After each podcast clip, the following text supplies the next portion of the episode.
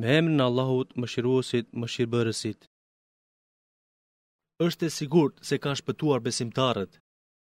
Ata, të cilët janë të përulur dhe të kujdesshëm gjatë faljes së namazit, dhe ata të cilët i shmangen të kotës fjalë e punë. Dhe ata të cilët rregullisht e japin zeqatin. Dhe ata të cilët e ruajnë nderin e vet sa i përket jetës intime. me përjashtim ndaj grave të veta me kurorë dhe ndaj atyre robreshave që i kanë në pronësinë e vet, për të cilat nuk janë të qortuar. E kush kërkon përtej tyre dëfrim nga të ndaluarat, të tillët janë ata që kanë shkel normat e caktuara. Dhe ata të cilët me kujdes i ruajnë ato që u janë besuar, sende ose fjalë, e ruajnë edhe premtimin e dhënë. Dhe ata të cilët i kushtojnë kujdes kohës së namazit të tyre. Të tillët janë mu ata trashëgimtarët, të cilët e trashëgojnë firdevsin dhe aty ata janë përgjithmonë. Për Allahun ne krijuam njeriun prej një ajke, lëngu e një balte. Pastaj atë ajke, baltë e bëmë e shndërruam pikë uji, farë në një vend të sigurt. Më pas, atë pikë uji e bëmë copë gjaku, e atë gjak të ngurtë e bëmë copë mishi, e atë copë mishi e shndërruam në eshtra, edhe eshtrave ua veshëm mishin, pastaj, atë e bëmë krijesë tjetër, me shpirt. I lartë është Allahu, më i miri krijues. Mandej, pas kësaj, krijese, ju do të vdisni. E në ditën e Kiametit ringjalleni. Ne krijuam mbi ju shtatë palë qiej dhe nuk jemi të pakujdesshëm ndaj asaj që krijuam. Ne lëshuam me masë ujë nga qielli dhe atë e përqendrojmë në tokë, po ne kemi mundësi edhe ta humbim atë ujin. Dhe me anën e tij ne mundësuam për ju kopshte hurmash e rushi, që në tokë keni shumë pemë dhe hani prej tyre. dhe krijuam trupa drunjsh që mbijnë në kodrën Sina e që japin vajra dhe mëlmesa për ngrënësit. Ju edhe nga kafshët keni një mësim, ngase ju freskojmë me lëng prej barqeve të tyre dhe kemi shumë dobi prej tyre, e edhe prej tyre ushqeheni. Dhe mbi to e mbi anije barteni, hypni. Ne e patëm dërguar Nuhun te populli i tij, e ai u tha, O popull im, adhuroni vetëm Allahun, se nuk ka Zot tjetër pos Tij, a nuk i frikësoheni dënimit? E paria e atij populli që nuk besuan thanë, Ky nuk është tjetër pos njeri sikurse edhe ju, po dëshiron të jetë më i lartë se ju, po të dëshironte Allahu do të dërgonte engjëj, ne një gjë të tillë nuk e kemi dëgjuar as nga të parët tanë. Ai nuk është tjetër pos një njeri i sëmurë mentalisht, andaj pritni, keni durim edhe për një kohë. Ai Nuhu tha: Zoti im, më ndihmo për atë që më përgënjeshtrojnë.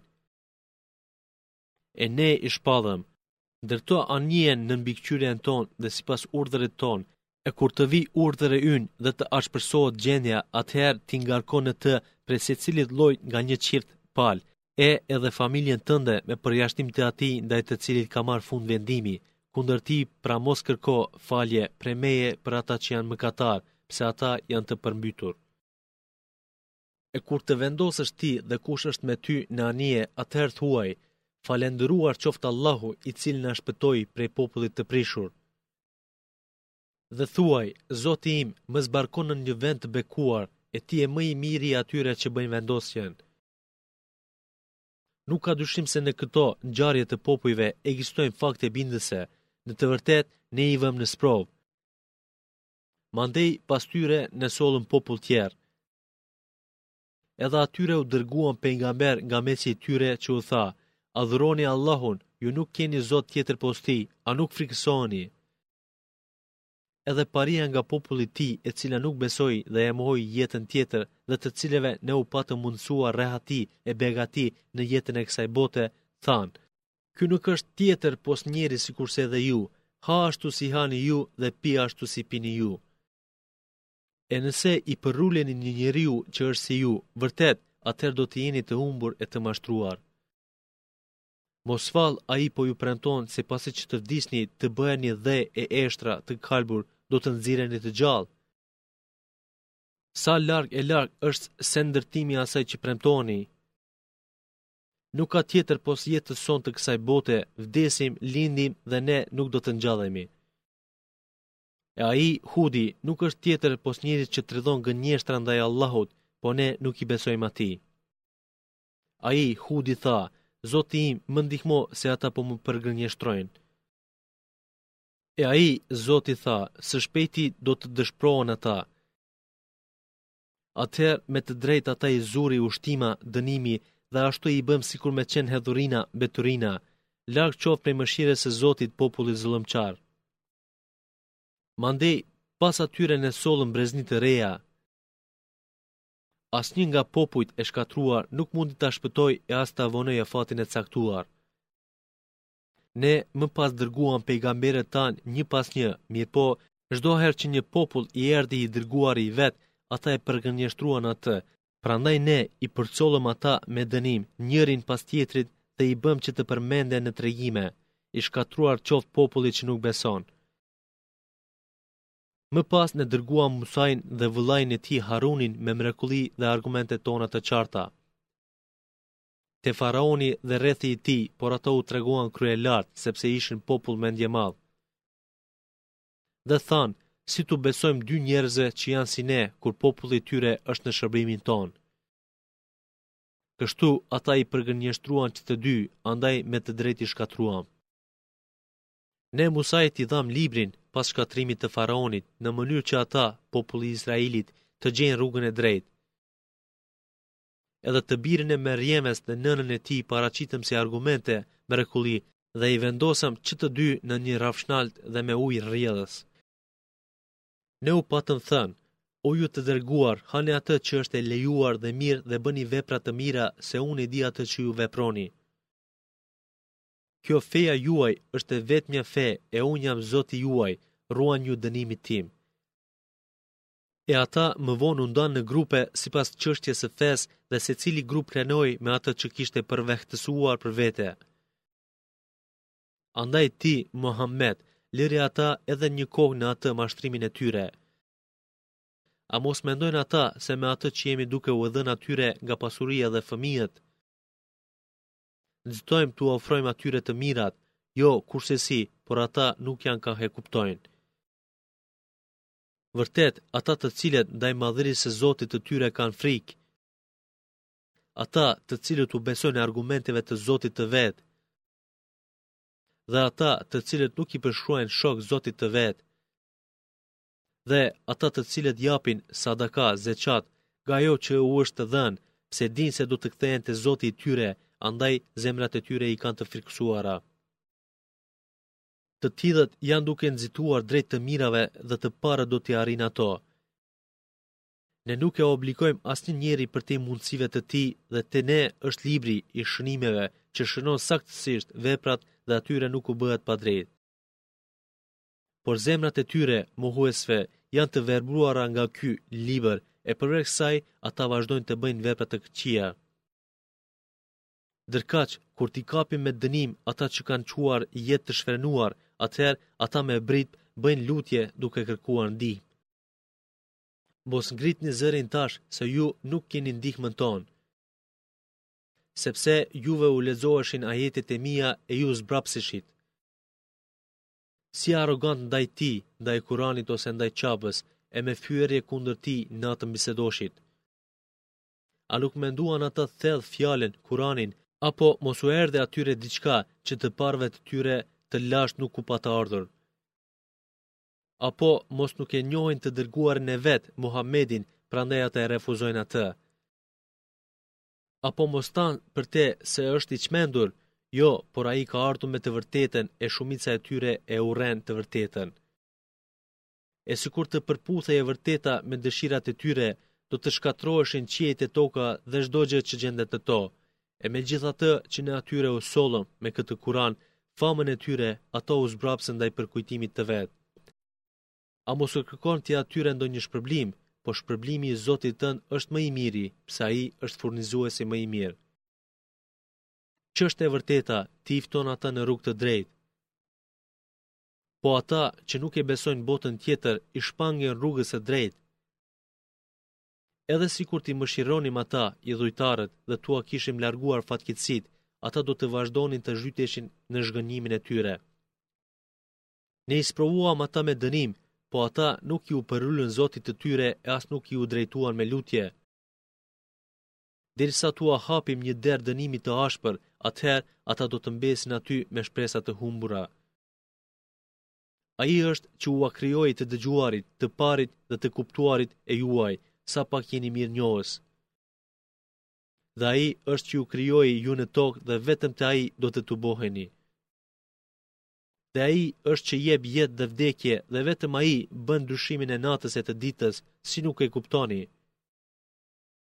Por, ja ata flasin, ashtu si flasin ata para tyre. Ata thanë, pasi të vdesim e të bëhemi dhe e eshtra të kalbur, a do të ringjallemi?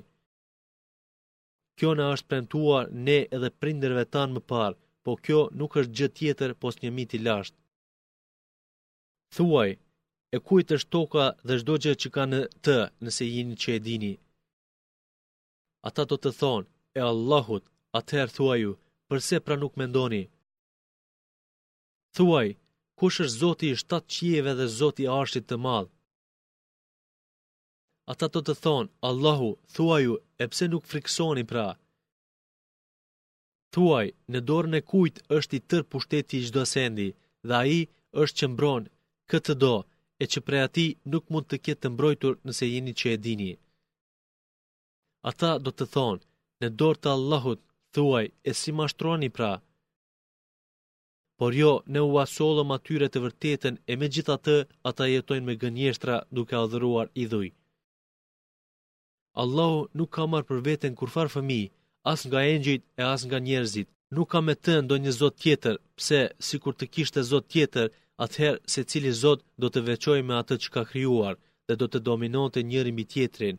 I lartë, i pastër është Allahu nga ato që i përshkruajnë. Ai e di të fshehtën e të dukshmen, Ai është larg atyre që ata ia shoqërojnë. Thuaj, Zoti im, po që se patjetër do të më tregosh atë, dënim, që ua premtove atyre. Zoti im, mos më fut pra, mua te ai popull zullumqar. Në të vërtetë, ne kemi fuqi të të tregojmë ty atë që u kemi premtuar atyre. Ti të keqen ktheje me më të mirën, ne e dimë më së miri atë që shpifin ata. dhe thuaj, o Zoti im, unë mbrohem me ty prej cytjeve të djajve, dhe mbështetem te ti që ata të mos më afrohen. E kur ndonjërit prej tyre i vjen vdekja, ai thotë, o Zoti im, më kthe. Që të bëj vepra të mira e të kompensoj atë që lëshova, kurrsesi, Kthim nuk ka, e kjo është vetëm fjalë që e thotë ai, e ata kanë para tyre një perde, distancë periodike deri në ditën kur ringjallen.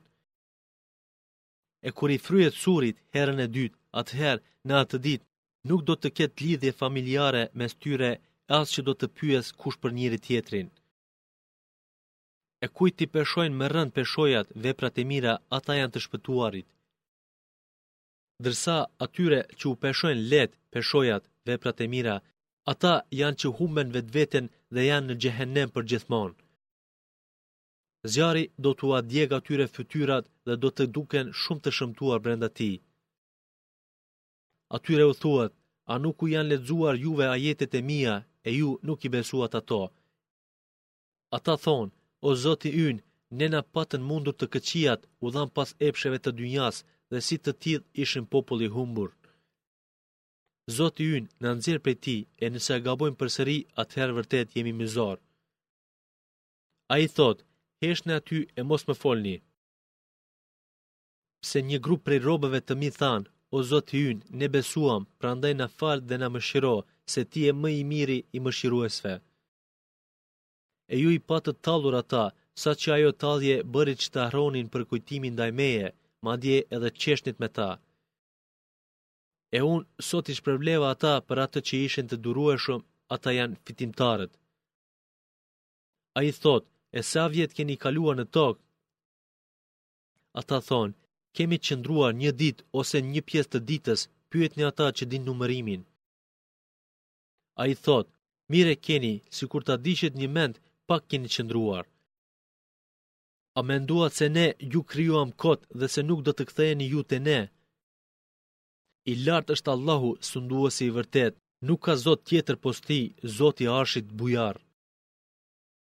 E kush adhuron me Allahun edhe ndonjë zot tjetër për të cilin nuk ka kurrfarë fakti, përgjegjësia e tij është para zotit të vet, e mohuesit nuk do të shpëtojnë. E ti thuaj, o Zoti im, më fal e më mëshiro, se ti je më mëshiruesi i mëshiruesve. Me emrin e Allahut, mëshiruesit, mëshirbërësit. Kjo është kaptinë të cilën ne e shpallëm dhe ne e bëmë detyrim të domosdoshëm, zbatimin e dispozitave që theksohen në të dhe ne parashtruam në të argumente të qarta në mënyrë që të merrni mësim. Dispozitë obliguese është që laviren dhe lavirin t'i rrahni, secilin prej tyre me nga njëqind të rëna, dhe në zbatimin e dispozitave të Allahut mos u tregoni zemërbutë ndaj atyre dyve, nëse jeni që besoni Allahut dhe botës tjetër.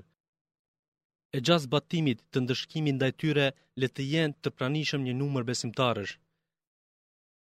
Laviri nuk do të duhej të martohej me tjetër kë, pos me ndonjë lavire ose idhujtare. E lavirja me të nuk do të duhej të martohet kush, pos ndonjë lavir o idhujtar. Ajo, kurvëria ose martesa me të, është e ndaluar për besimtarët. Edhe ata, të cilët bëjnë shpifje për gratë e ndershme dhe nuk sjellin katër dëshmitarë, t'i rrahni ata me nga 80 të rëna dhe atyre mos u pranoni dëshminë më kurrë, të tillët janë të pabesueshëm. Me përjashtim të atyre që më vonë pendohen dhe përmirësohen, vërtet Allahu është që shumë fal e mëshiron. Ndërsa ata, të cilët shpifin për gra të veta dhe nuk kanë dëshmitarë tjetër përveç vetes, dëshmimi i çdo njërit prej tyre është të betohen katër herë në Allahun se ai e thotë të vërtetën. E pesta herë e betimit është mallkimi i Allahut qoftë mbi të nëse gënjen. E nga kjo gruaja e shpifur largohet dënimi nëse katër herë betohet në Allahun se ai shpifësi gënjen. E pesta herë e betimit të jetë që ta godasë hidhërimi i Allahut, atë gruan nëse ai ka qenë i vërtetë. Dhe sikur të mos ishte dhurata dhe mëshira e Allahut ndaj jush, ju do të mbaronit, pa dyshim Allahu pranon pendimin është i gjithëdijshëm. S'ka dyshim se ata që trilluan shpifjen janë një grup prej jush, ju mos e merrni atë si ndonjë dëm për ju. Përkundrazi, ajo do të jetë në dobinë tuaj. Secilit prej tyre do t'i takojë dënimi sipas pjesëmarrjes në mëkat, e atij prej tyre që e barti pjesën e madhe të shpifjes i takon dënim i madh. E përse, kur e dëgjuan atë, shpifjen, besimtarët dhe besimtaret të mos mendonin të mirën si për vete dhe të thonin, kjo është shpifje e qartë. Përse ata nuk i sollën katër dëshmitarë për këtë, e derisa nuk sollën dëshmitarë, ata pra te Allahu janë mu gënjeshtarët. e sikur të mos ishte mëshira e Allahut dhe mirësia e Tij ndaj jush në këtë dhe në botën tjetër, ju do t'ju kapte dënim shumë i madh për shkak të asaj në të cilën u hodhët. Kur ju atë shpifjen e përcollët me gjuhën tuaj dhe për atë që nuk kishit kurrfarë dije folshit, duke menduar se ajo ishte imtësi e parëndësishme, ndërsa te Allahu ajo është e madhe. E përse, kur e dëgjuat atë, nuk thatë, ne nuk na takon të flasim për këtë, i lartë je ti, kjo është shpifje e madhe. Allahu ju këshillon që një gjë e tillë të mos përsëritet kurrë, nëse jeni besimtarë të denjë. Allahu sqaron për ju argumentet, sepse ai është i dijshëm dhe i urtë. Ata, të cilët dëshirojnë që te besimtarët të përhapet imoraliteti, ata i pret dënim i dhembshëm në këtë dhe në botën tjetër. Allahu di të fshehtat e ju nuk dini. Sikur të mos ishte mirësia e Allahut ndaj jush dhe mëshira e Tij, do ta përjetoshit menjëherë dënimin. Po Allahu është shumë i butë, i mëshirshëm. O ju, të cilët besuat, mos shkoni gjurmëve të djallit, pse kush ndjek gjurmët e djallit, ai urdhëron për të shëmtuara e të irituara. E sikur të mos ishte mirësia e Allahut ndaj jush dhe mëshira e Tij, askush prej jush nuk do të pastrohej kurrë prej mëkatesh, por Allahu e pastron atë që do ai. Allahu dëgjon e di. Të ndershmit dhe të pasurit nga ju, të mos betohen se nuk do t'u japin të afërmve, të varfërve dhe atyre që për hir të Allahut lanë vendlindjet e tyre, po le t'ua falin gabimin dhe mos t'ua zënë për të madhe. A nuk dëshironi që Allahu t'u falë? Allahu fal dhe mëshiron shumë. Vërtet, ata që akuzojnë gratë e ndershme, besimtare të pafajshme, janë të mallkuar në këtë botë dhe në botën tjetër, dhe ata i pret një dënim shumë i madh. Në atë ditë kur dëshmojnë kundër tyre gjuhët e tyre, duart dhe këmbët e tyre për atë që ata kanë punuar. Atë ditë Allahu ua plotëson shpërblimin e merituar, e ata e dinë se Allahu është ai i vërteti, i qarti në drejtësi. Të këqijat, gra ose fjalë, janë për të këqinjtë, edhe të këqinjtë janë për të këqijat, ndërsa të ndershmet janë për të ndershmit, edhe të ndershmit janë për të ndershmet. Ata janë të pafajshëm nga ajo që u thonë atyre. Ata kanë falje të madhe dhe furnizim të begatshëm. O ju që besuat, mos hyni në shtëpi të huaja pa kërkuar leje dhe pa përshëndetur njerëzit e saj. Kjo është më mirë për ju në mënyrë që të merrni mësim. Por nëse nuk gjeni aty asnjë, atëherë mos hyni në to derisa t'u jepet leje, e nëse u thuhet kthehuni, ju pra kthehuni. Kjo është më e ndershme për ju, Allahu di çdo gjë që veproni ju. Nuk është për ju ndonjë mëkat nëse hyni në shtëpi të pabanuara e që në to keni ndonjë përfitim. Allahu e di atë që e shfaqni haptas dhe atë që e mbani fshehtë. Thuaju besimtarëve të ndalin shikimet prej haramit, të ruajnë pjesët e turpshme të trupit të tyre se kjo është më e pastër për ta. Allahu është i njohur hollësisht për atë që bëjnë ata.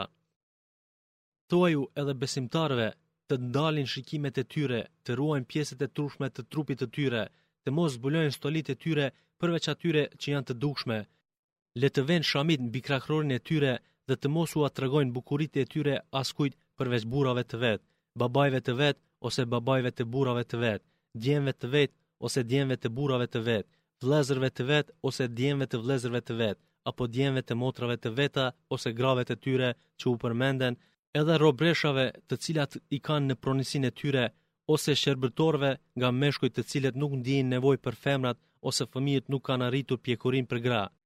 Le të mos kërcasin me këmbët e tyre për të zbuluar fshehësinë nga stolitë e tyre.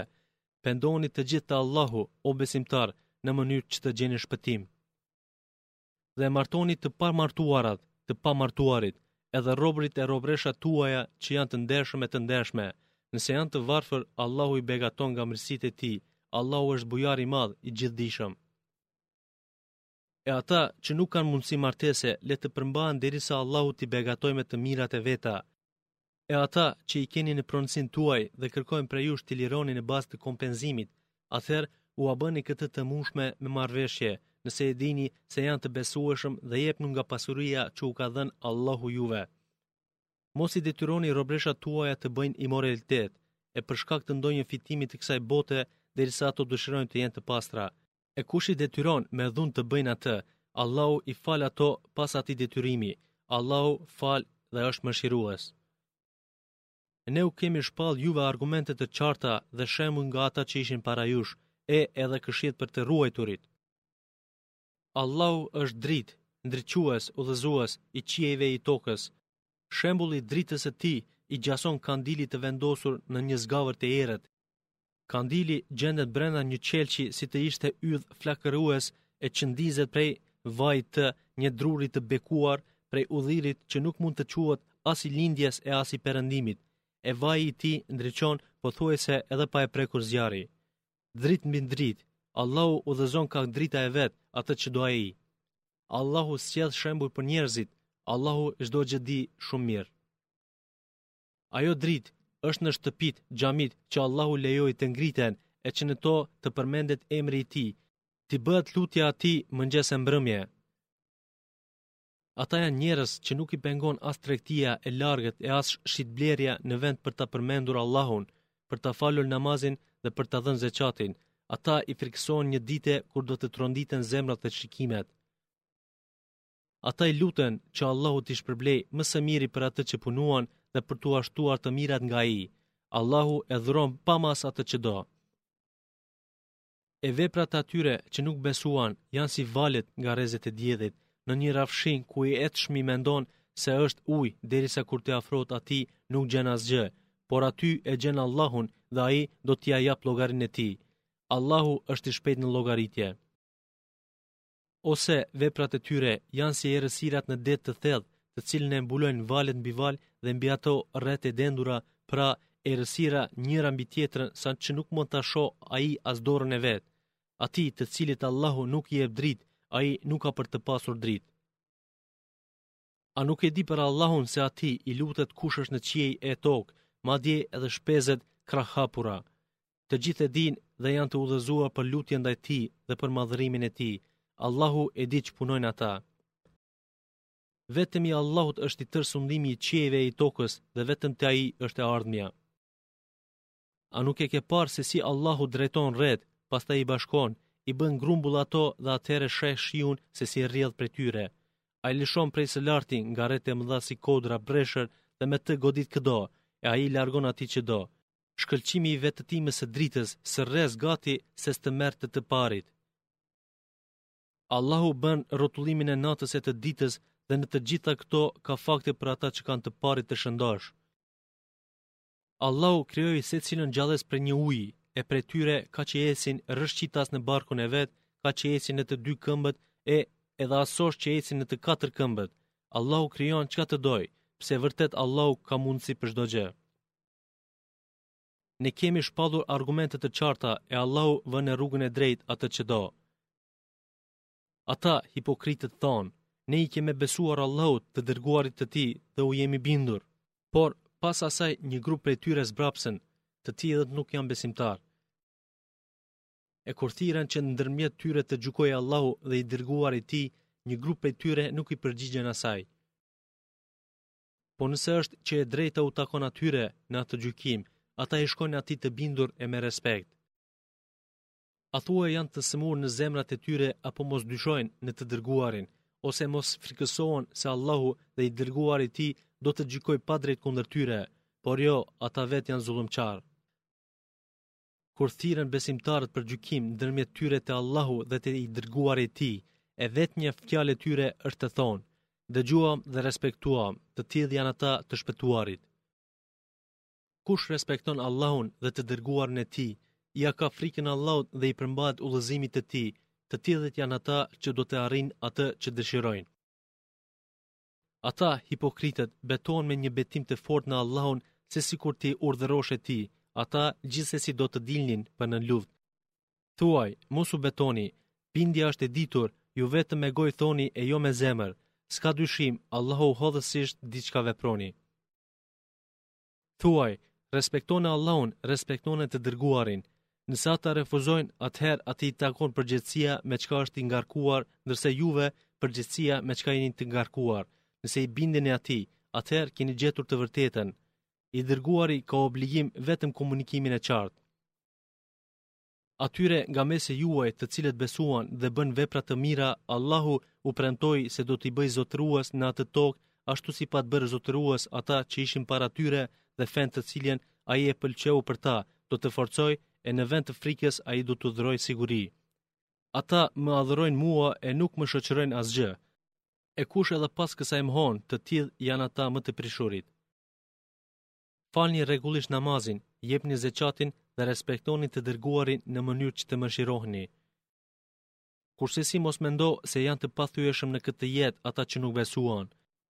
Vendi i tyre është zjarri e sa përfundim i keq është ai. O ju të cilët besuat, ata të cilët i keni në pronësinë tuaj, shërbëtorët, dhe ata që nuk kanë arritur moshën e pjekurisë, duhet të kërkojnë leje prej jush për të hyrë te ju në tri kohë, para namazit të sabahut, në kohën e drekës kur i hiqni rrobat tuaja për të pushuar dhe pas namazit të jacisë, që të trija këto kohë janë kur ju jeni të veshur, pos atyre tri kohë nuk është mëkat as për ju as për ata, të vizitoni njëri-tjetrin. Kështu Allahu ua sqaron argumentet e veta. Allahu është i dijshmi i urti. E kur fëmijët tuaj të arrijnë moshën e pjekurisë, le të kërkojnë leje për hyrje ashtu si kërkuan ata para tyre. Allahu ju shpjegon dispozitat e veta sepse Ai di më së miri dhe është më i urti. E gratë e moshuara, të cilat nuk dëshirojnë martesë më, për to nuk është mëkat ta heqin petkun mbulues të tyre, po duke mos qenë zbuluese të bukurive, megjithëse më së miri është për to të jenë të përmbajtura. Allahu dëgjon, di. Nuk është mëkat për të verbërin, as për të çalin, as për të sëmurin, as për ju vetë, të hani nga shtëpitë tuaja, ose nga shtëpitë e etërve tuaj, shtëpitë e nënave tuaja, në shtëpitë e vëllezërve e të motrave tuaja, në shtëpitë e xhaxhallarëve, të hallave, të dajave tuaj, në shtëpitë e tezeve tuaja ose të atyre që u janë besuar çelësat e tyre ose në shtëpitë e miqve tuaj. Mund të hani bashkërisht ose veçmas, nuk është mëkat. Kur të hyni në ndonjë shtëpi përshëndetni ata që janë në to me një përshëndetje të caktuar nga Allahu, me selamun alejkum, që është e bekuar dhe e këndshme. Kështu Allahu ua sqaron argumentet që t'i kuptoni. Besimtarë janë vetëm ata që i besuan Allahut dhe të dërguarit të tij, dhe kur janë me të, të dërguarin, për ndonjë çështje të përbashkët të rëndësishme, nuk largohen pa i kërkuar leje atij. S'ka dyshim se ata që kërkojnë leje prej teje, ata i besojnë Allahut dhe të dërguarit të tij. E kur të kërkojnë leje për ndonjë punë të tyre, lejo kë të duash, e kërkoi falje Allahut për ata, se vërtet Allahu fal shumë e është mëshirues. Thirrjen e të dërguarit mos e konsideroni si thirrjen tuaj ndaj njëri-tjetrit. Allahu i di ata që tërhiqen prej jush tinëzisht, prandaj le të ruhen ata që kundërshtojnë rrugën e Tij, të të dërguarit, se ata do t'i zë ndonjë telashe ose do t'i godasë dënimi i idhët. Veni re, se vetëm në pushtetin e Allahut është çka ka në qiej dhe në tokë. Ai e di gjendjen tuaj, besimin apo hipokrizinë, e ditën kur i kthehen atij, ai do t'u kallëzojë atyre për atë që vepruan. Allahu është i dijshëm për çdo send. Me emrin e Allahut, Mëshiruesit, Mëshirbërësit.